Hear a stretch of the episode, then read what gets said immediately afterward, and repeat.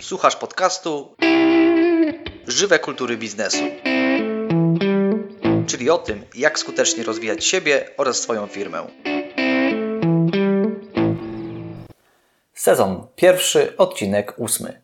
Dziś razem z moim gościem odpowiadam na pytanie, jak pozyskać pieniądze do firmy na inwestycje. Zapraszam serdecznie do słuchania. Witam serdecznie w kolejnym odcinku podcastu Żywe Kultury Biznesu. Dziś spotykam się z Tomaszem, który prowadzi firmę Pieniądze dla Biznesu, a będziemy odpowiadać na jakże istotny temat, czyli jak zdobyć pieniądze na inwestycje w firmie. Witam, witam Cię serdecznie, Tomaszu. Witaj, cześć.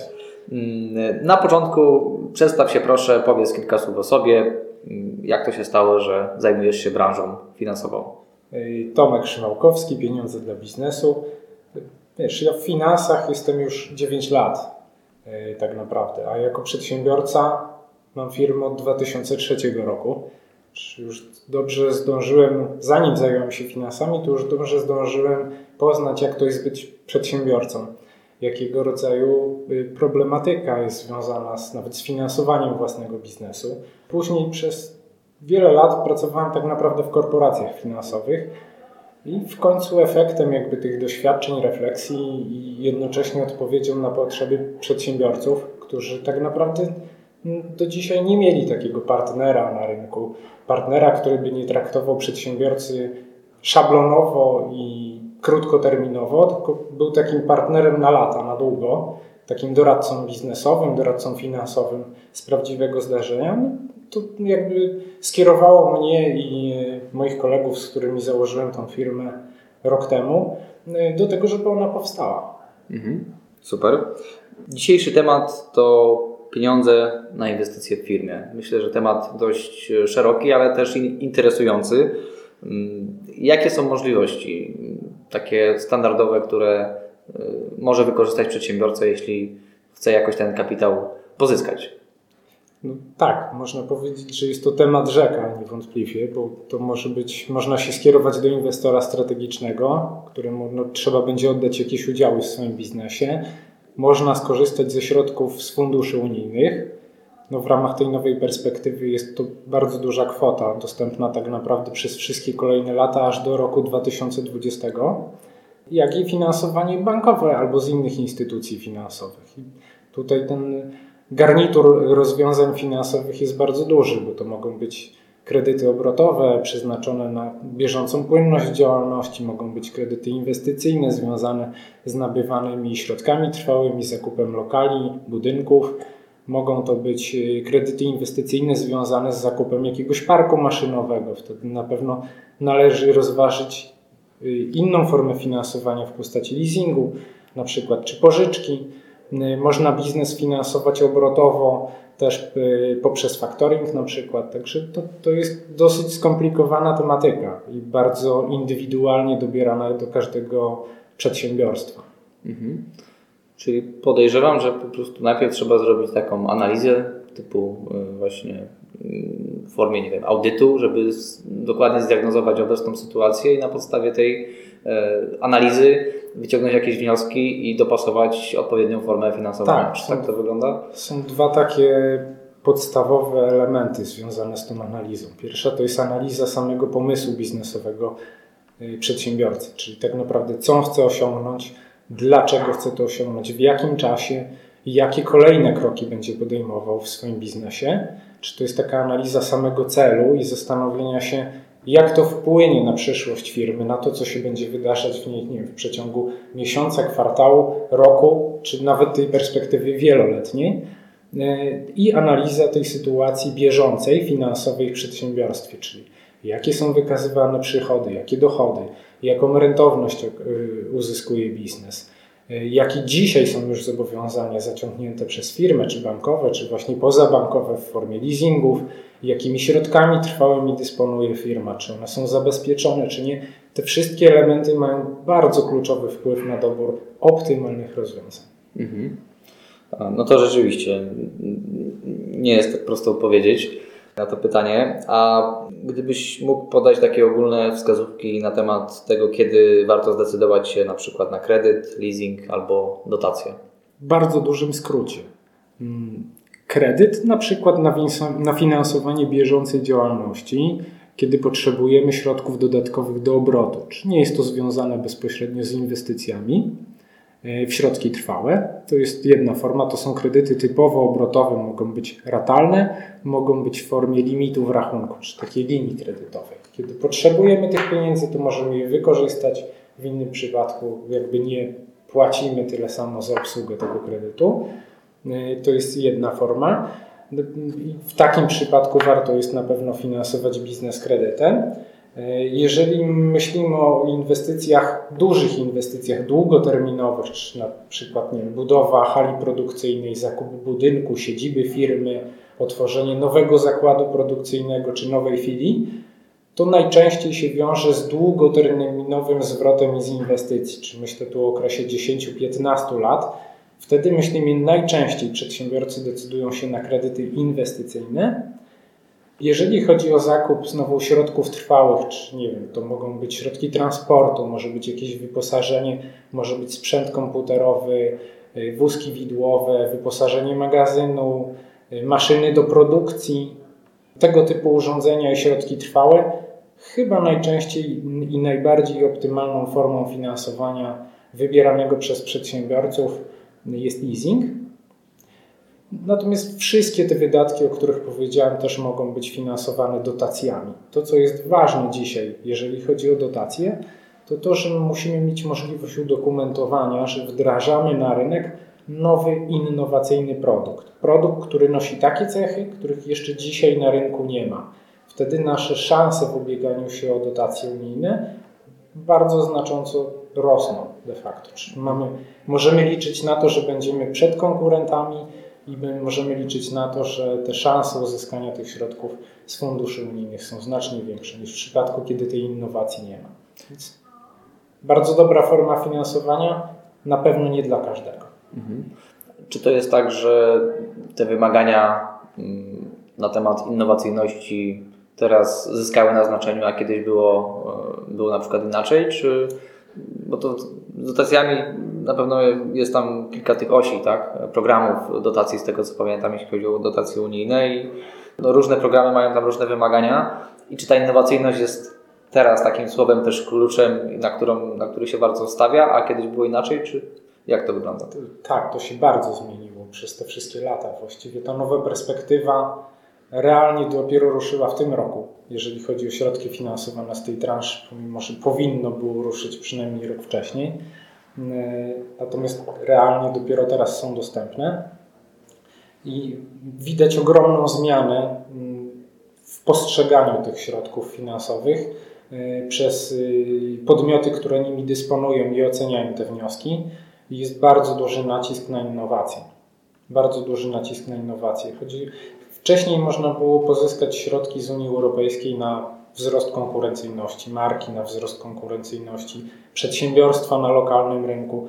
Takie środki związane, nawet można powiedzieć, że z inwestycjami z, związanymi bezpośrednio z prowadzoną działalnością gospodarczą, tak finansowaniem nawet rzekłbym, że takiej bieżącej działalności firmy. W tej chwili są to tylko nakłady inwestycyjne związane z wdrożeniem nowej technologii, nowego produktu bardzo, z bardzo dużym naciskiem na innowacyjność. Mhm. Na to, żeby klient, który jest klientem odbiorcą przedsiębiorcy, y, mógł nabyć produkt, który ma jakieś innowacyjne cechy, których na rynku dzisiaj nie ma i dzięki temu ten przedsiębiorca będzie miał szansę osiągnąć więcej nie tylko na tym rynku lokalnym, ale też na rynku globalnym. Czyli automatycznie też yy, domniemam, powoduje to, że jest trudniej taką dotację uzyskać, no bo jeśli to ma być realna innowacja, nie tylko z nazwy, no to, to faktycznie to musi być dobry pomysł i takich nie jest no niestety niewiele jeszcze.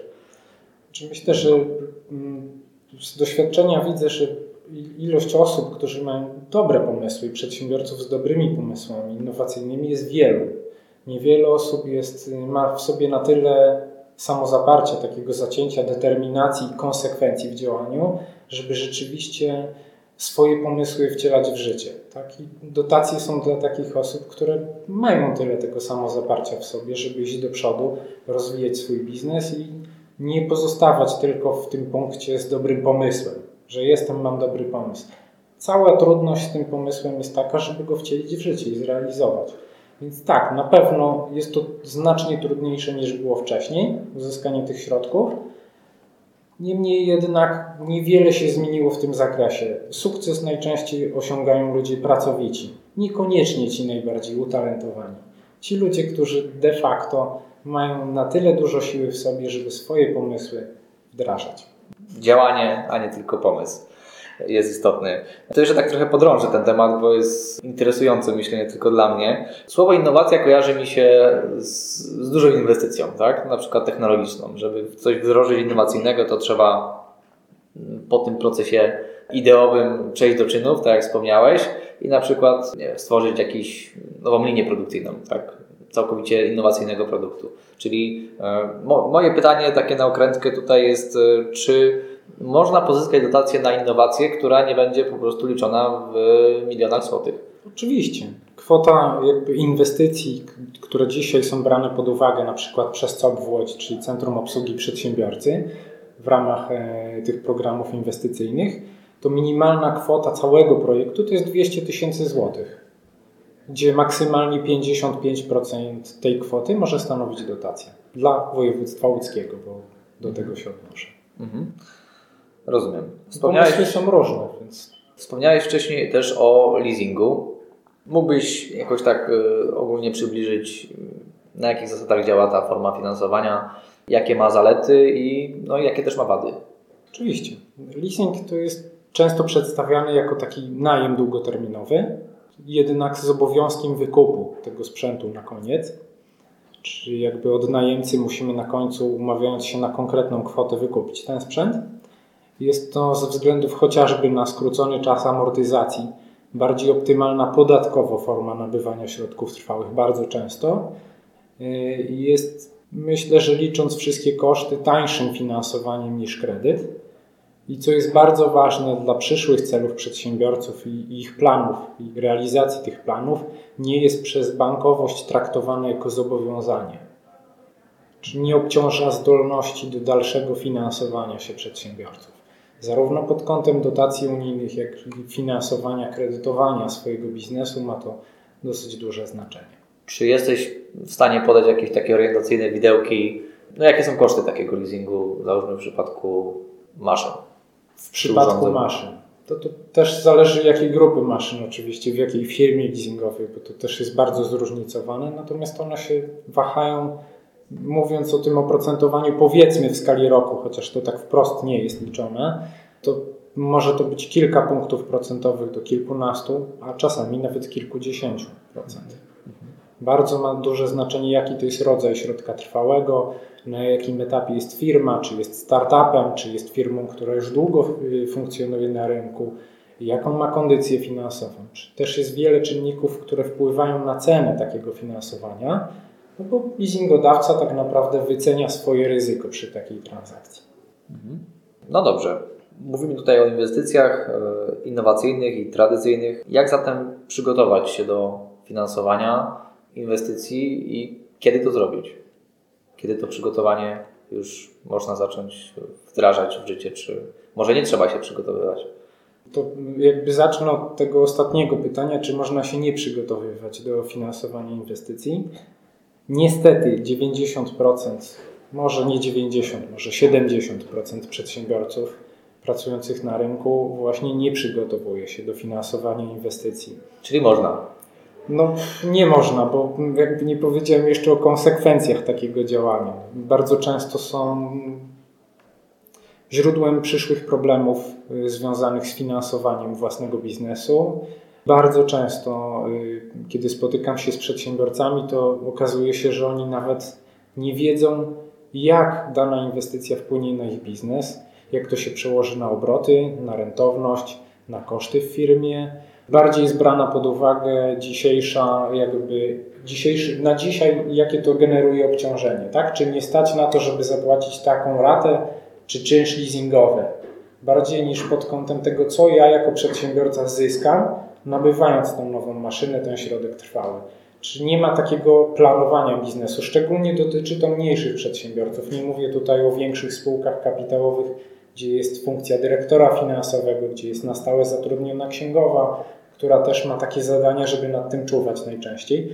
Czy mówię tu o mikroprzedsiębiorcach albo małych firmach generujących, nie wiem, do kilkudziesięciu milionów obrotu. Jeżeli to są firmy handlowe, to też nie jest dużo, to są kilkuosobowe biznesy.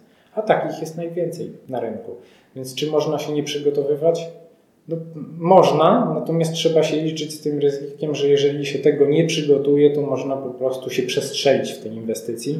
Może się okazać, że w którymś momencie firmie zabraknie płynności finansowej, że, mm, że jeżeli się tego dobrze nie policzy, jakie są konsekwencje nie tylko dzisiaj, ale za rok, za dwa czy za pięć lat wdrożenia bądź niewdrożenia tej inwestycji w swojej firmie, no to tam dostaje się właściwe odpowiedzi na te pytania, tak? Czy to jest dobry pomysł, żeby zrealizować swój pomysł, czy nie jest on taki dobry? Gdzie tkwią ryzyka z nim związane, e, a jakie są z tego idące korzyści?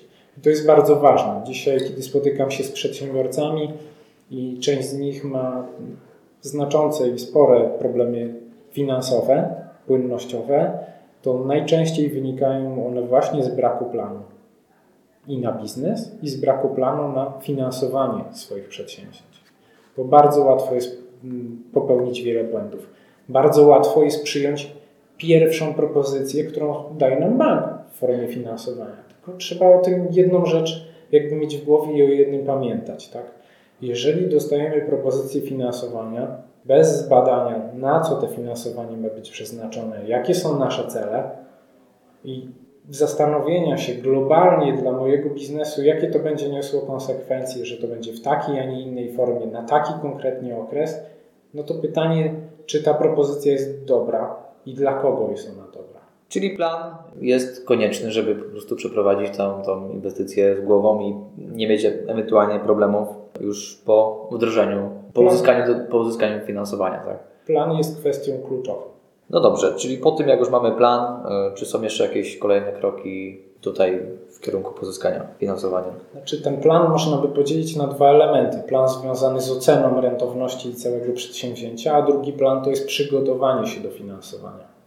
E, przedsiębiorca to jest taki podmiot, który co do zasady jest bardzo zadowolony, jeżeli płaci małe podatki. I tak optymalizuje swój biznes, w taki sposób go prowadzi tak korzysta nie wiem, z pomocy de minimis, z innych możliwości optymalizacji podatkowych, żeby tych podatków płacić jak najmniej. Z punktu widzenia bankowości no niesie to duże konsekwencje. No, zdolność w bankach najczęściej jest liczona typową metodą dochodową, czyli jest brane pod uwagę ile zarabiamy, jakie mamy wydatki i w, jakim, w jakiej części nas stać na te płatności miesięczne często się okazuje, że mamy przez to znacznie bardziej ograniczone możliwości. I to też jest powód, dlaczego często, jeżeli bank nam oferuje pieniądze, nie wiem, w formie limitu w rachunku, y, to korzystamy z tych pieniędzy. Nie analizujemy tego, czy to jest dla nas dobra forma. Więc to też jest ważna część tego planu, że do finansowania można i trzeba się przygotować. Dlatego tak ważne jest, żeby planować swój biznes z wyprzedzeniem na kilka lat do przodu, a nie tylko z tą perspektywą dzisiaj, jutra i przyszłego miesiąca. Dobrze. I to jest ta e, faza, bym powiedział, preprodukcji, czyli przygotowania. Czy w trakcie już, e, w trakcie pozyskiwania dotacji, czy e, realizacji leasingu, czy, czy kredytu, też są jakieś istotne elementy, na które przedsiębiorca powinien zwrócić uwagę? Myślę, że takich elementów znajdziemy wiele na każdym etapie, bo pewnych rzeczy nie można robić już jakby w czasie procesu. E, trzeba też ograniczyć ilość partnerów czy banków, do których składa się zapytania. Taką powszechną konsekwencją jest namnożenie zapytań do BIK-u, jeżeli uczestniczymy w kilku procesach jednocześnie, co też ogranicza te możliwości ubiegania się o finansowanie. To jest jedna, jedna e, część.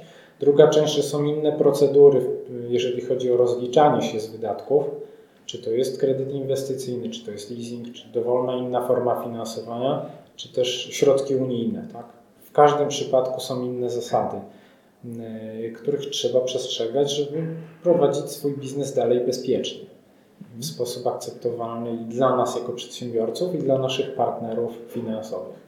Kolejne pytanie, Tomaszu. Czy Po tym, gdy już uzyskamy, załóżmy dotację, również powinniśmy zwrócić uwagę na jakieś konkretne działania, które, których musimy dopełnić, żeby no, nie mieć jakichś negatywnych konsekwencji w przyszłości.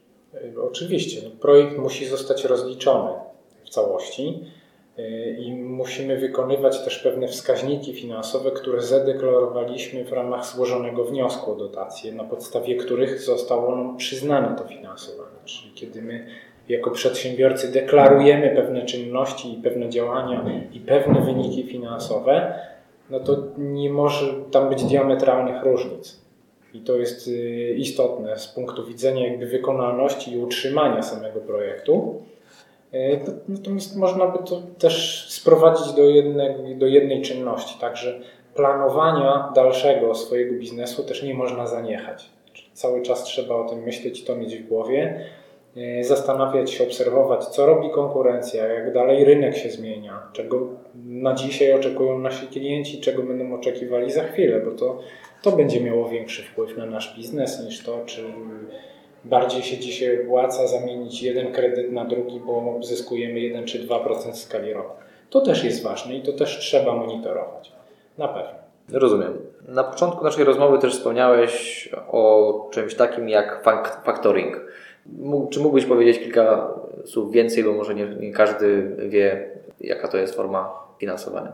Factoring w skrócie mógłbym powiedzieć, że to jest cesja należności z faktur z terminem płatności, a mówiąc bardziej po polsku, czy po ludzku, czy językiem przedsiębiorcy, no to kiedy przedsiębiorca pracuje ze swoimi kontrahentami w oparciu o terminy płatności, czy wystawia faktury, za które pieniądze otrzymuje za 30, 60, nie wiem, czasami 90 dni, no może te pieniądze uzyskać już następnego dnia, czy nawet tego samego, korzystając z usługi faktoringu. Działa to w taki sposób, że jakby klient jest informowany, że jest inny podmiot, na którego rachunek będzie spływać y, należność, a my uzyskujemy od tego partnera finansowego te pieniądze już dzisiaj z faktury. Nie kosztuje to tak dużo, jak powszechnie się uważa. Natomiast to też nie jest dla każdego rozwiązanie. To jest y, rozwiązanie dla przedsiębiorców, którzy korzystają z terminów płatności, mają stałych odbiorców, Ci y, odbiorcy są przedsiębiorcami y, i mają wystarczająco dużą marżę, żeby jakby uwzględnić ten koszt finansowania. Czyli jeżeli ktoś na swoim biznesie ma y, marżę na poziomie 1 czy 2%, to na pewno faktoring nie jest dla niego. Rozumiem, że środki zapewnia jakaś instytucja finansowa typu bank. Może to być bank, jest wiele dzisiaj firm, które oferują faktoring. Mm, są banki, ale są też firmy, które się specjalizują w faktoringu, nie mają żadnych innych produktów i usług. No i też trzeba to dostosować jakby do sytuacji przedsiębiorcy, czy pracujemy z kontrahentem polskim, czy z kontrahentem zagranicznym, jakie mamy rozdrobnienie, czy ci kontrahenci płacą terminowo, co to są za podmioty, w jakiej skali jest nasz biznes. No i realnie faktoring nam pomaga bardzo, jeżeli pozwala nam zwiększyć nasze obroty i zyski. Czyli jeżeli dzisiaj mamy obrotu 100 tysięcy złotych miesięcznie i mając wtedy pieniądze już następnego dnia, te 100 tysięcy na rachunku, mówiąc w uproszczeniu, możemy drugi raz tymi pieniędzmi obrocić w tym samym czasie. Jeżeli tak, to faktoring jest dla nas. Jeżeli to nic nie daje, to tylko jest przyspieszenie rotacji pieniądza, no to pytanie, czy jest sens ponosić koszt yy, związany z tym finansowaniem. Co w sytuacji, kiedy na przykład mamy kontrahenta, który po prostu no, nie płaci nam już od, yy, od dawna, tak? I nie możemy tych, tych, yy, tych pieniędzy ściągnąć, mówiąc wprost. Yy, czy tutaj też możemy się odwołać do, do rozwiązania faktoringowego? Znaczy, jeżeli mm, identyfikujemy, że takie ryzyka mogą wystąpić w naszym biznesie i nie chcemy ich brać na siebie, to możemy się zdecydować na faktoring bez regresu. To jest taka forma faktoringu, gdzie jakby w przypadku braku spłaty tego długu przez naszego kontrahenta, faktor, czyli instytucja, która udzieliła nam tego finansowania, zwróci się po te pieniądze do tego naszego kontrahenta, a nie do nas. Taka forma faktoringu jest, kosztuje trochę więcej, natomiast rzeczywiście cedujemy to ryzyko na faktora. My nie ponosimy tego ryzyka, że te pieniądze nie zostaną zapłacone. Czyli można się w ten sposób zabezpieczyć. Jeżeli to już miało miejsce i mamy dłużnika, no to możemy spróbować sprzedać taki dług. Też firmy faktoringowe czy firmy obracające wierzytelnościami e, mogą nam w tym pomóc. Też nie zawsze jest to możliwe. Czy znowu chcę po prostu tak jakiś rząd wielkości podać e, naszym słuchaczom? Jakie to są rzędu obciążenia, tak? Czyli jeśli mamy dług, jeśli mamy osobę, która jest nam dłużna 10 tysięcy złotych, załóżmy, czy poprzez to, że wykorzystamy factoring, to będziemy musieli na przykład zapłacić połowę tej kwoty, to znaczy inaczej połowę kwoty tej tylko odzyskamy, czy jeżeli mógł podać widełki to Jeżeli będziemy sprzedawać przeterminowany dług, który jakby z naszego punktu widzenia jako przedsiębiorcy jest już spisany na straty, to nawet poniesienie y, kosztów w postaci 50% tej kwoty jest naszym zyskiem, bo inaczej byśmy tych pieniędzy w ogóle nie zobaczyli. I to nadal opłaca się zrobić. Y, natomiast jeżeli przewidzimy to wcześniej, no to koszt faktoringu jest diametralnie niższy, również tego, w którym to jest scedowane na faktora. To może być, nie wiem, 2-2,5% za 30 dni termin płatności. W przypadku, kiedy y, mamy tą współpracę, podmiot jest dobrze oceniany, to może być, mm, nie wiem, 0,6% za 30 dni. Koszt jest też zróżnicowany w zależności od ryzyka, które ponosi faktor. Mhm. Czy ten dług będzie też ubezpieczał, czy nie będzie go ubezpieczał. Czyli składowych, jak. E, jak to bywa w produktach finansowych, jest wiele. Tak jest.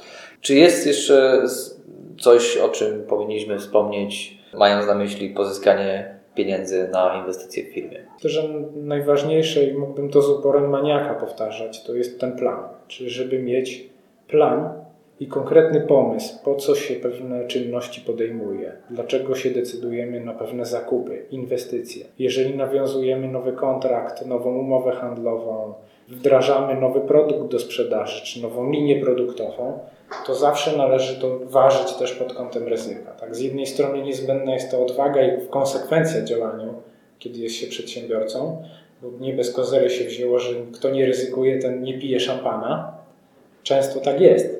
Natomiast też trzeba to ważyć, bo no, nie można zrobić niczego gorszego niż y, nie wiem, zaciągać kolejny kredyt na spłatę poprzedniego kredytu i liczyć na to, że coś się wydarzy, samo się stanie i sytuacja się odwróci.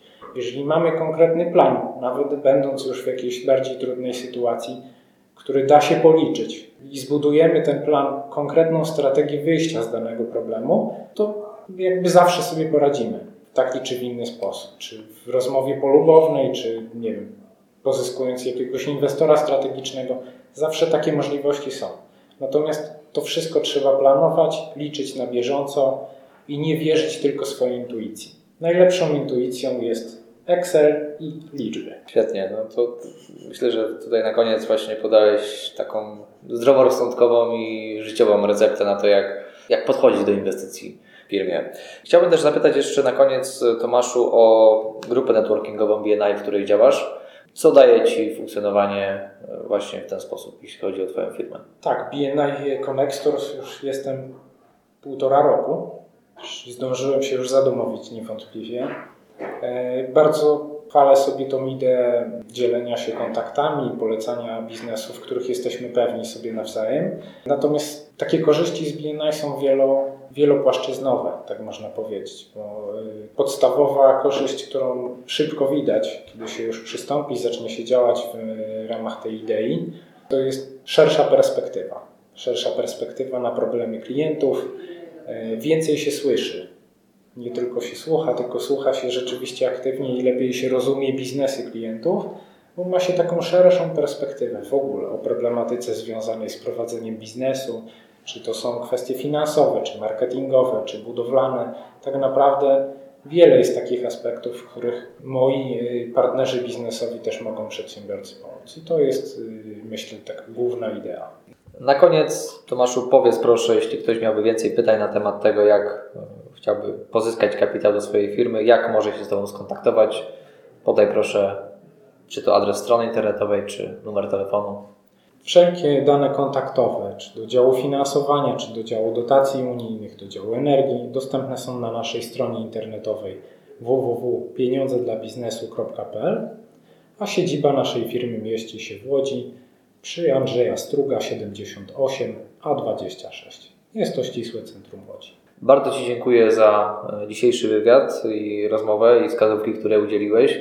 Mam nadzieję, że będą pomocne. Planowaniu inwestycji w firmach. E, ja wspomnę jeszcze tylko, że wszystkie te dane kontaktowe, o których powiedziałeś przed chwilą, będą dostępne w przypisach na stronie internetowej www.pierwszynamapie.pl łamane przed, przez podcast. Dziękuję raz jeszcze za wywiad i do usłyszenia. Dzięki. Słuchasz podcastu Żywe kultury biznesu, czyli o tym, jak skutecznie rozwijać siebie oraz swoją firmę.